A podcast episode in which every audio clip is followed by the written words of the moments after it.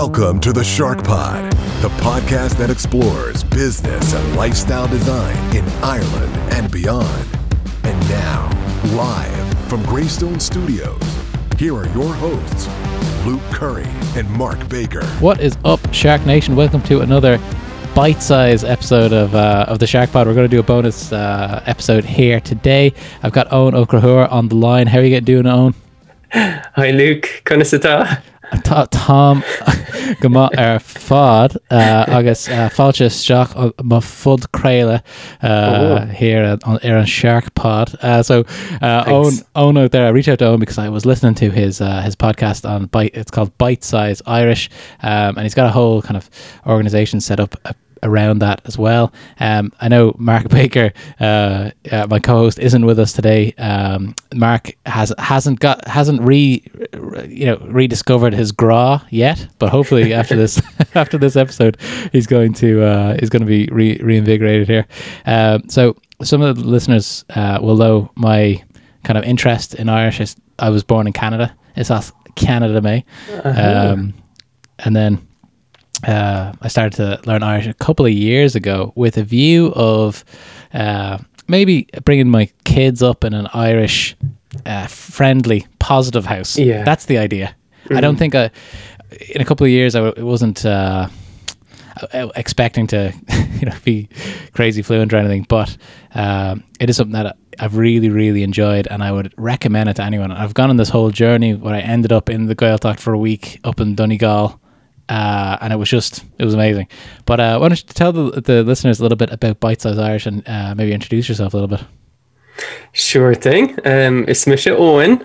I live in Limerick. I'm a Clare man. And I guess to bring the Irish language bit into it, I was brought up through Irish and attended Irish language, Gaelscoil and Gaelcholáiste. And fast forward, I don't know how many years, I'm bringing my two sons up with Irish, and I speak Gaeilge with my family as well. So even though I always kind of make the excuse that I don't have Gaeltacht Irish, I don't have perfect Irish and very far from it. But I have come to accept that. And whatever Irish I have, it's real Irish. Fear Gaeilge. Yeah. Okay, cool. And what's the story? So you're from Clare, right? Which isn't. I think there was used to be have a Gaeltacht area like a long time ago, right? It did. But, absolutely. Yeah. But what's the connection there? Are your family members from that area, or was it just someone in the family who kind of was promoting that? How does that happen? Yeah, I do have kind of maybe distant relations in Clare. People that maybe I would not have met, a lot of them. So my generation, my parents, we were kind of blow-ins in a way, but we absolutely had this connection with Clare. I guess it's a story between my two parents, I suppose. My mother's family, half of them are from Dingle, and around Lispool, which I think is officially Gaeltacht, although right now, but I don't think it's really in the family. But kind of a bit of osmosis. It was in her family. She's a teacher, so she always had strong Irish. And my dad was born in England, and I'd say in his 20s, probably. It was about when he really started learning Gaeilge himself. Oh, really? With he had Irish parents, but they were living in England, so he, I think, felt a real draw towards Ireland and really took it upon himself. So my parents met, and I'd say they were speaking Irish in that group of friends when they met. And they brought us up through Irish then. That's amazing. And so he came to the language a lot later than you'd imagine, to get to a level to bring people up in Irish, which is really interesting. And it is possible. Yeah. That's the only thing.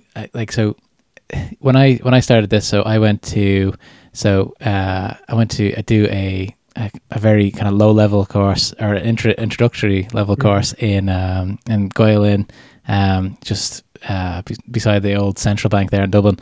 And I was coming absolutely fresh because I never did it in school. I was exempt. Okay. So it was, I had no base at all really. I did merit my Van Kayla is Múinteoir Gaelscoil. So she's, that gives me my buntáiste to my advantage. Oh, excellent.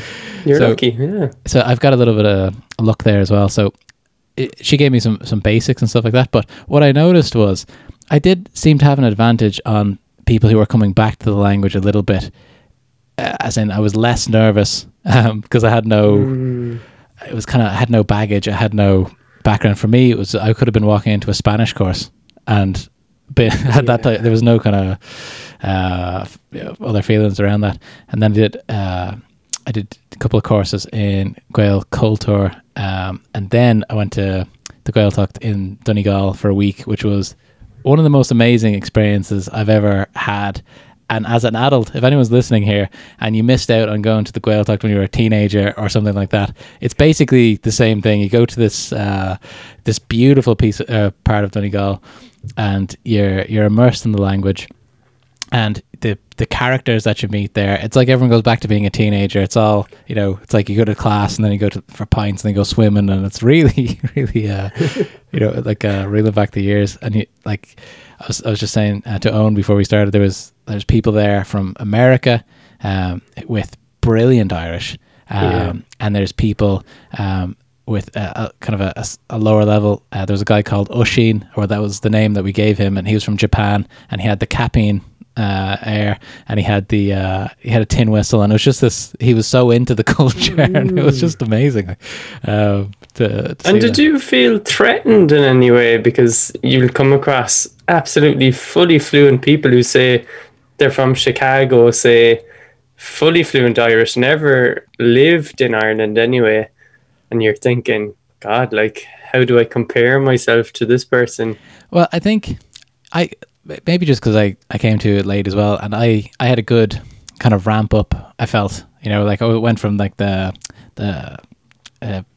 very basic courses to like the man level though, in which is like intermediate part 2 in Gaeltacht. So before I went, I'd done a lot in the background, so I could understand almost everything. And that's what, like, my wife went with me, and she was in Rungahocht, like the advanced level, right?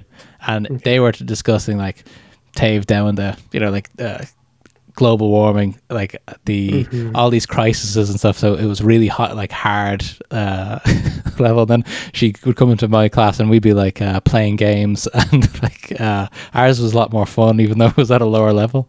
So I think they broke people up into really good levels so that you didn't feel that intimidation so much. But I was more impressed than anything else.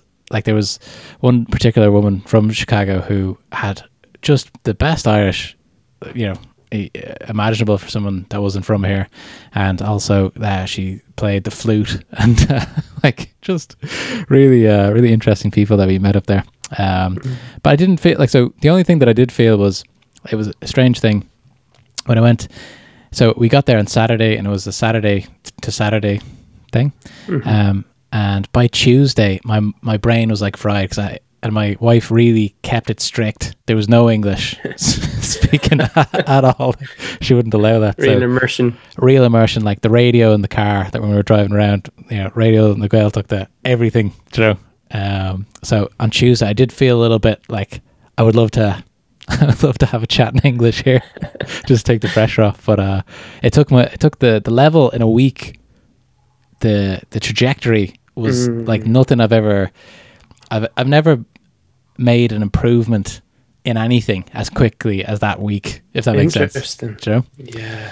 So, but anyway, that was my little story there. So it's ongoing, as always. But I've come across the Bitesize Irish. So what made you start that? That it's been going on more than 10 years, right? It has. Well, it really goes back to the 90s. Really? I had a homepage, and I was 15, and it was amazing because somebody knew HTML for this like new technology called HTML. It was wow.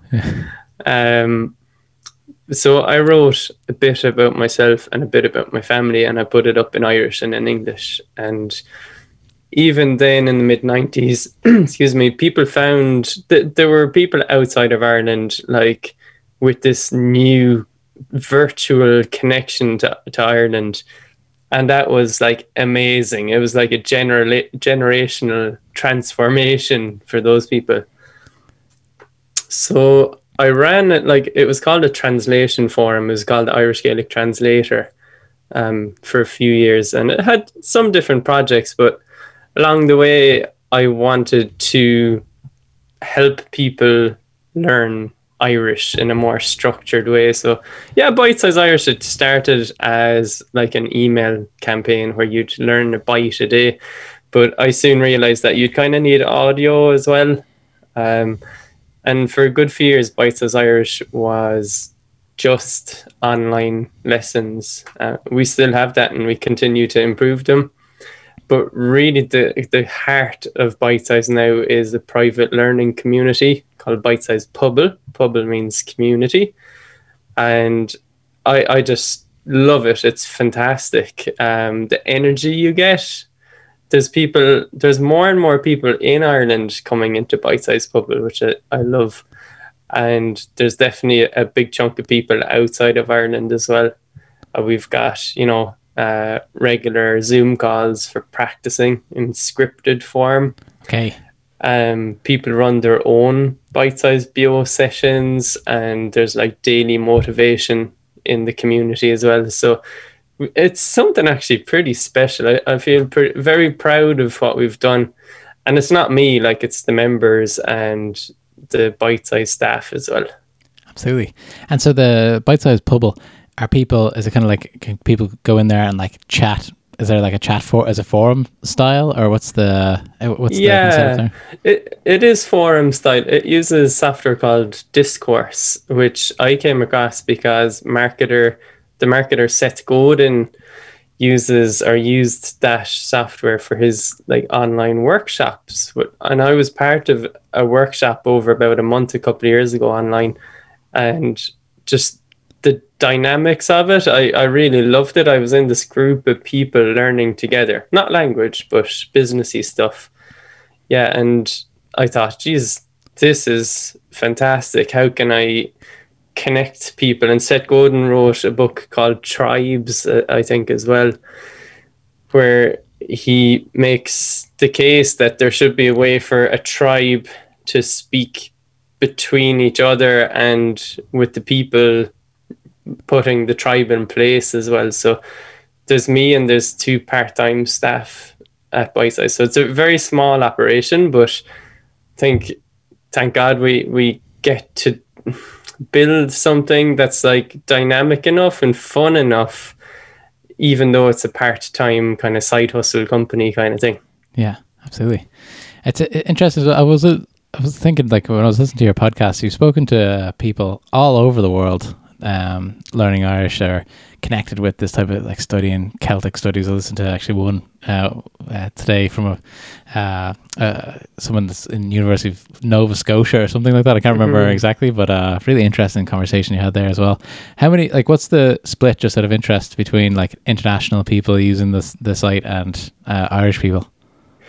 I'd say Irish people only still represent, say, 10% of the community or the customers, but it's steadily going up. And I don't have a great reason or explanation for why it's going up. One thing is, like, traditionally, we always had like a base in like California. Really? And we spoke to them, and it used to be called Bitesize Irish Gaelic. And it was kind of scary to rename the business and go all in something a little more generalized. Like Seth Godin, again, he talks about building a very targeted thing for a certain type of person, you know, and you get to know their worldview and answer their problems. And he argues against generalizing, essentially. But that was keeping us away from helping people in Ireland, essentially. So going to Bitesize Irish, it doesn't really matter where you are. Are you a relearner like in Ireland normally went to school, or somebody who moved away from Ireland, or a lot of the people are, you know, they have some Irish ancestry, I guess. And that's kind of the connection there. It's really interesting as well. It seemed like when I was in the Gaeltacht, it was more 50-50, because there was a lot of people that were there for, like, in that particular school, they did like Irish and mountain walking and all these lovely courses that just, you know, there was Irish and watercolors, so it's learning how to paint through Irish. I love that. It was really nice, like really nice thing to do. I'd recommend it to anybody.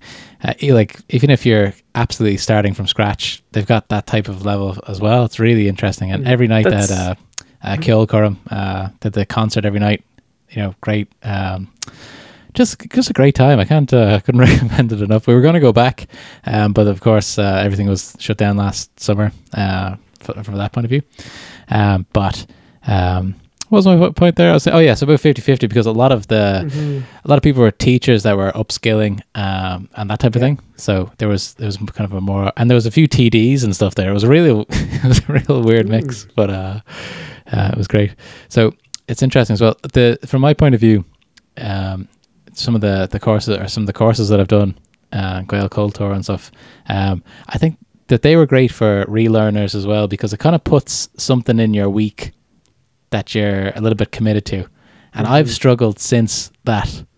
I feel like I've taken a bit of a step back, because, like, I've got the books, I've got all the stuff that I could be doing. I live with an Irish speaker. You know, I should be trying more, but it's if you don't have something in your week, or something, like you're saying, even if it's an online place where people are meeting up, or there's some sort of accountability, it just gets pushed to the back burner, even if you have the best intentions, I think, you know.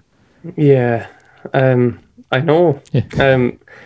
The only kind of tangential suggestion I'd have, you were talking about how fun it was, and I recorded a podcast about making the process fun. You know, people have their different intrinsic curiosities. Some people love the sound of a particular word, or it could be like Irish music, or just happily watching TG4 documentaries or something.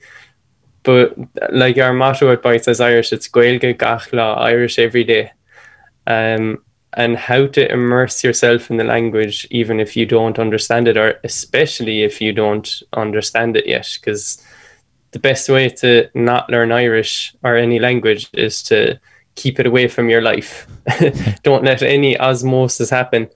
So the inverse of that is, like, have radio na Gaeltacht play in the background while you work.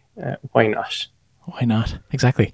And I think it's a pity in some ways that it's not. So the reason, actually, I never told you this, but the reason why I got into Irish originally, I was working for HubSpot, but I worked in the Nordic region. So I was in all those countries really quite often. And I remember going into I was in Unirua up there in Norway, and I was in Oslo, and I went into a bookshop just because I was killing some time. And I went in, and almost all of the books were in Norwegian. And there was a little shelf for the Lower Osperla, you know, and it just made me think, like, I feel like I've been ripped off a little bit here, as in there's not, like, in Ireland, it could be like this. They have a similar population. I know they have different history. Obviously, we won't go into that type of thing, but that was the real trigger for me to say, you know, it's if you don't have your own language, you're kind of like, you feel a little bit kind of ripped off a little bit, like everyone else gets one, we should have one as well. But when you go into a bookshop, unless it's a specialist bookshop in Ireland, it's not the case, right? So it's not, but, like, I don't want to force it on anyone either. You know. Yeah, that's a good point, because I read this book. I really enjoyed it, but it goes a little bit too far. It's called Gaeilge Radical Revolution. Have you read that? I've heard of it. I haven't read it. It's enjoyable, but it's a little bit. I can't see this happening. Where he's saying, you know, the whole parliament should just be run, the court system. It's a big transition to. Well, I would say that all our primary schools should be run in Irish. I know there'd be immediate objections, choice being one of them, but Irish speakers don't have that choice much. And skills, like Gaelscoil currently suffer from not having maybe a lot of teachers to pick from as well. Yeah. But we have a Gaelscoil down the road. It's why I live in the area I do in Limerick. We were looking to live near one. Yeah. And the principal said that it's gone now that the generations who originally attended like the first Gaelscoil in there, really, let's say in the 80s, or, you know, that there was a wave of them at least then. And those parents are now coming back with their kids. So it's this positive feedback loop of intergenerational Irish, and there's more and more people with Irish. Whereas in the 80s, when I was in a Gaelscoil, probably none of the parents had Irish unless it was in their family somehow or something, you know, really. Yeah, it's really, and the Gaelscoils are really exploding up in my area anyway. That's why we bought a house across the road from a Gaelscoil in Greystones, Gaelscoil in the Cualcaille, and that's where my wife works as well. But again, we've been kind of planning that out as well. There's a great Gaelcholáiste in Bray, not too far from us, Clasharahin. So we have the option, you know, if our son gets to that point, you know, there's a lot of, I think within... like a 15k radius is 3 Gaelscoils and a 2 Gaelcholáistes. So yeah, very interesting. So it's a nice mix here. But again, that was something that we thought about as well, and maybe there's a lot of people out there that are, like you said, the second generation of or first generation of those Gaelscoil participants. But it's interesting, like we're going to speak to somebody tomorrow as well who did university in Irish as well, did the business and Irish through Irish in DCU. So I've never met anyone who's done that before, so that'd be interesting. I didn't realize it was all through Irish, even the business side of things, you know. Yeah, and thankfully DCU have created like loads of resources for the Irish language out of their unit, from what I understand. I have had no direct dealings with them, but like I think they're a big part of folklore.ie dictionary, for example, the Fiunter. So definitely terma.ie, the kind of phraseology dictionary, they've built it up over the years. And they were like adding to it from like somebody in a lecture would say, what's the Irish for blog entry? And somebody would have to make a decision or a conversation. What do we call it? Absolutely. It's such... Yeah, because it's an old language, so I guess all languages would have to have that type of updating thing anyway, right? If it's Spanish, French, whatever, you know. Languages change. Like, I use so much English in my Irish, so I can't be saying much, you know. But Irish absolutely has, moved with the times. Like, the technology words, we have words for stuff.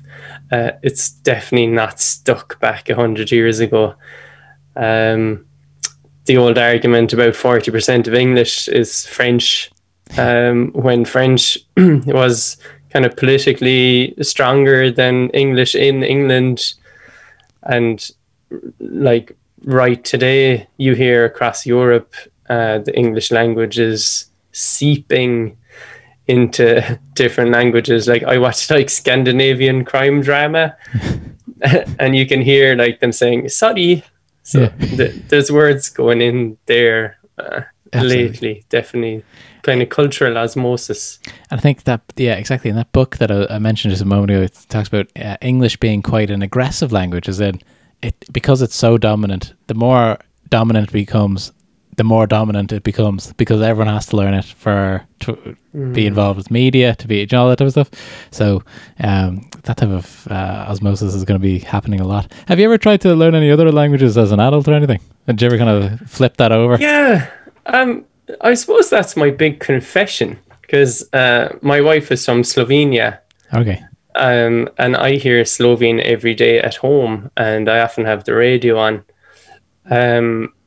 But I haven't studied it with intensity, essentially. Okay, yeah. So I don't speak it. So I've lived in France for about a year and a half. So at the time, I was well fluent in French. Okay. Kind of informal French. There's a book called Mastery by Robert Greene, and he essentially lays out a framework to master something. Now, people might not like the term mastery, actually, but you don't want to dominate a language, but you want to get intuitively good at it, and that's the point he explicitly makes. And he says, you have to, you're on a journey, like you called it earlier, and you have to make a decision. Are you jumping into this journey? And then there is a stage of apprenticeship, he calls it, looking back at old ways of learning, and that you have to, at some stage, learn with intensity, learn the essential rules. And for whatever reason, I haven't had the patience, or that's probably a symptom of something, that I just haven't felt the motivation to dive into why grammar of the language would work as it does. In Slovene, words change quite a lot depending on declension and context. So yeah, there's a lot to learn, but it's definitely learnable, like any language, including Irish. So you wouldn't. So people would say that Irish is too hard to learn and stuff like that. You wouldn't be that way at all. Absolutely not. Irish is as easy to learn as any other language. It starts with the verb at the start of the sentence, which is very interesting. So the sentences are essentially different to a lot of languages that you would come across. And I know, if you're learning, say, German, there's a lot of crossover with English because of the same origins, even though English lost a lot of that complexity over the centuries, like declensions. If you're interested to make Irish, or indeed any other language, part of your everyday life, you can do so, and you can enjoy it and follow your curiosity rather than finding excuses. And you mentioned people with baggage earlier. It's there is a kind of national psychosis or trauma there. That let's just let it go, stop making the excuses. We've heard enough of it. Because it's not, to be honest, didn't try it very hard, but I did French at school, and I didn't, I did enough to pass and all that type of stuff, and yeah, studied for leaving cert for points more than actually for the language, But when I started learning Irish, I actually didn't find it too difficult. I got a great book on Bríochara, the verbs, and once I kind of nailed 20 of those verbs, I could really communicate in a decent way, as in I could kind of describe what's happening around, and then I used Anki app, which is the app for it's kind of what you call kind of flashcards, but spaced out type of thing, and then so there's tools that you could use that I didn't really have when I was learning French or whatever, or maybe they didn't tell me about it, but I don't think it's, my point is it really wasn't that hard to get to a level where I could live through a language for a week, which I think is a decent level. Absolutely. I couldn't imagine going to Germany and only be speaking German for a week, if I only had I guess I was learning for about a year before we went there, but it really accelerated it. But so my point is, I don't think it's that hard, and also it can be fun as well. There's all these books that I've got that are that I find really, really helpful. I got the Hobbit in Irish and stuff like that, but it's way too advanced, way too advanced for me. But I've got what we call them, kind of graphic novels of Cuchulainn and stuff, so I can kind of see what's happening, and it's all dialogue, and I think that's very helpful as well. Your brain kind of fills in the gaps, and I'm kind of that word probably means what's happening in the pictures. Is that kind of way? So I find it interesting because you seem to be talking through the growth mindset,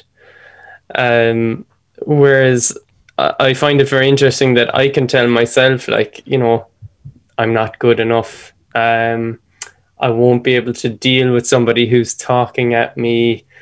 I don't remember what I learned, or I should have like learned more lately. So a lot of like self-sabotage, you know, essentially. So absolutely, if you can turn it around, and that intrinsic curiosity that, like, I'm not going to force Irish on anybody, but if somebody is interested in it, or whatever sparks your interest, like, follow that, like, listen to that, give it a bit of room in your life, like, give yourself an hour to just play with the concepts and see what comes up, or what you end up searching online for, whatever word is interesting for you, or whatever it is. Absolutely. And so it's, well, so before we wrap up here, what would be, you've talked to a lot of these learners all over the world now, right? Over how many years, right? What do you think would be the first steps in those people that come back to the language from Ireland? 50% of our listeners are actually outside of Ireland, strangely enough. Me and Mark can't figure it out, but they're all out there in Australia and America and Mexico and everything. So if people were interested in Ireland, if they've got that heritage, what do you think would be the first steps that would be the best ones to go for? Yeah, well, okay, people who are in Ireland or who did Irish at school say, like, it's easy to tell yourself that you don't have Irish, but you have a huge step up. Like, you have way more Irish than you realize, even if you were bad at school, in what the school might call bad. And like, it's just this osmosis, like, you have so many words and you'll understand a lot more than you maybe admit through this shared trauma we have in Ireland. So to recognize that, and then, you know, not to judge yourself either. So whether you're in Ireland or outside of Ireland, come at it with a sense of intrigue and curiosity. Compare yourself to yourself, as they say. Don't compare yourself to others, because there's always going to be a better person who, like, they'll say they spent a month learning the language and they're fluent at it magically, and you're thinking to yourself, how did that happen? How did they do that? Sure, there's no point, I'll just give up. So don't give up, keep it up, and make it part of your everyday. Absolutely. It's great. I think making it part of your everyday is the key to anything that you're trying to do. Whether that's be healthy eating, healthy lifestyle. If you want to learn how to swim more or something, you have to swim. You know, if you want to be better at something, you have to do it every day. Sea swimming. Yeah, I started sea swimming this time last year. I had never really swam before. I was training for an Ironman, and then that got cancelled. But we did it around Greystones anyway with my coach here. But I remember the first time I did an open water swim, and I crawled onto the beach, coughing up seaweed and all that, and I was like, I can't do this. Like the first time I went about 100 meters, and I was just like, I'll drown out here. I can't do this. But we trained, kind of built it up over the weeks, and we did it in the end. So the point there is that we kept at it, but also a little bit every day, a little bit every week. I think that's a good place to start. And fantastic. You know what? If people want to listen to some, I think. Well, I talked to Mark, who's the other co-host of this pod, and I feel like some people think that, or feel that Irish is kind of a very old, kind of old school vibe. They're remembering that their Irish books at school and stuff like that. And it's kind of like a snapshot of Ireland at the in a certain time period. Mm-hmm. If you ever seen what's it called, Puntish Cainte books. That's how actually. Yeah. That's what the first book I got, and it's kind of like a snapshot of like Ireland in the 60s with mammies making dinner and daddies, you know, lazy on the you know, like it's all this like kind of throwback. But I think there's a rap group called Kneecap. I think that might bring people back to the language a little bit with that modern take. Kneecap are controversial. They tweeted lately something that was for me a bit hateful, and I was really? Like. Yeah, like, lads, like, it's kind of, you're doing a joke, like, it's kind of parody, and I love it, and I've seen them twice, and I was going to go to my third concert, but it got cancelled, and they're just, they're so class. Yeah, like, yeah. But, yeah, just drop the play, I hope it's play hatred as well. 100%, but yeah, Kneecap, like TG4 has done so much in the past 20 years. Like, look at TG4 weather people. They've got it going on. Yeah. Right. Hector O'Huckagon, the travel documentary maker, it really exposed a modern energy. I wonder if you feel that. I think that 100% as well. And I defy anybody to watch 2 or 3 episodes of Ros na Rún and try not to get hooked on what's happening next week with the omnibus that I often watch as well. And what's good about that is you can put what I find good about Ros na Rún is you can put Irish subtitles on it. So it's can you switch it, or is English always on it usually? So it's the English. So there's a few during the week that don't have any subtitles. But if you're watching on the player on your laptop or something, if you've got like 2 screens, you want to have one on. I think having the subtitles in Irish is way more helpful for me because, okay, I couldn't really hear that word, but I can see it, and it makes it a lot easier for me to follow. So all these little tricks that you kind of learn along the way. But like I said, very it's just so much, like, when a lot of people that I've told that I'm learning Irish are like it must be difficult to get the kind of that immersive environment, but you can kind of build it if you want, especially now that you're working from home. Like, we could have Ros na Rún on my second screen. I've got a Roald Dahl book that I was reading there, Na Gaeilge with the witches. Do you know what I mean? Like, so you could listen to radio on the Gaeltacht in the background. There's a podcast. There's some podcast from the BBC, Blas, is really good. It's really high level production. Absolutely. Yeah. So like, there's loads that out there. You just have to, like you said, park whatever baggage, park whatever trauma that you had, and it's your language to have. Like, it's what you should have. You deserve it. Like, that's what I think. Yeah, you deserve it. Yeah. I still don't know. Like, you probably won't get through to a lot of people, you know. I guess at the same time, I don't feel it my place to try to convince Mark or anybody else that they should. But there's definitely like a stronghold of people who have that real grá in their hearts, and they know they want to speak the language, and they find that energy when they do speak it. So I think if we can encourage the people who are interested, not to try to convert. I'm not going to try to convert anyone to like force the judicial system to be in Irish or whatever. It's a big step. But so it would be what we'll do is we'll put a link to the Bitesize Irish website in the show notes today as well, because I want to encourage as many people as possible to go out and or to go over to the website and have a look, maybe join the Pobal, get involved if they can. I think it's a good place to start as well, because it's kind of low input. You don't have to like leave your house, go in person to a group, and you know, not that you'd be allowed to do that these days anyway, but you know, that kind of way, it's something that you can do. Say if you decide to, you set a goal, or you want to change something, and you can join something like that now. You don't have to wait. You just go on your phone or your laptop. So I think that's great. So it's bitesize.irish, right? That's it. Okay. Good, Luke, yeah. Perfect. So Gura Mila Mahagut Owen, and we'll Fekime Huerbal. Yeah, Gurmila Mahagut, fan me Anatana Vashin, so Gurmagus Luke. That's not on.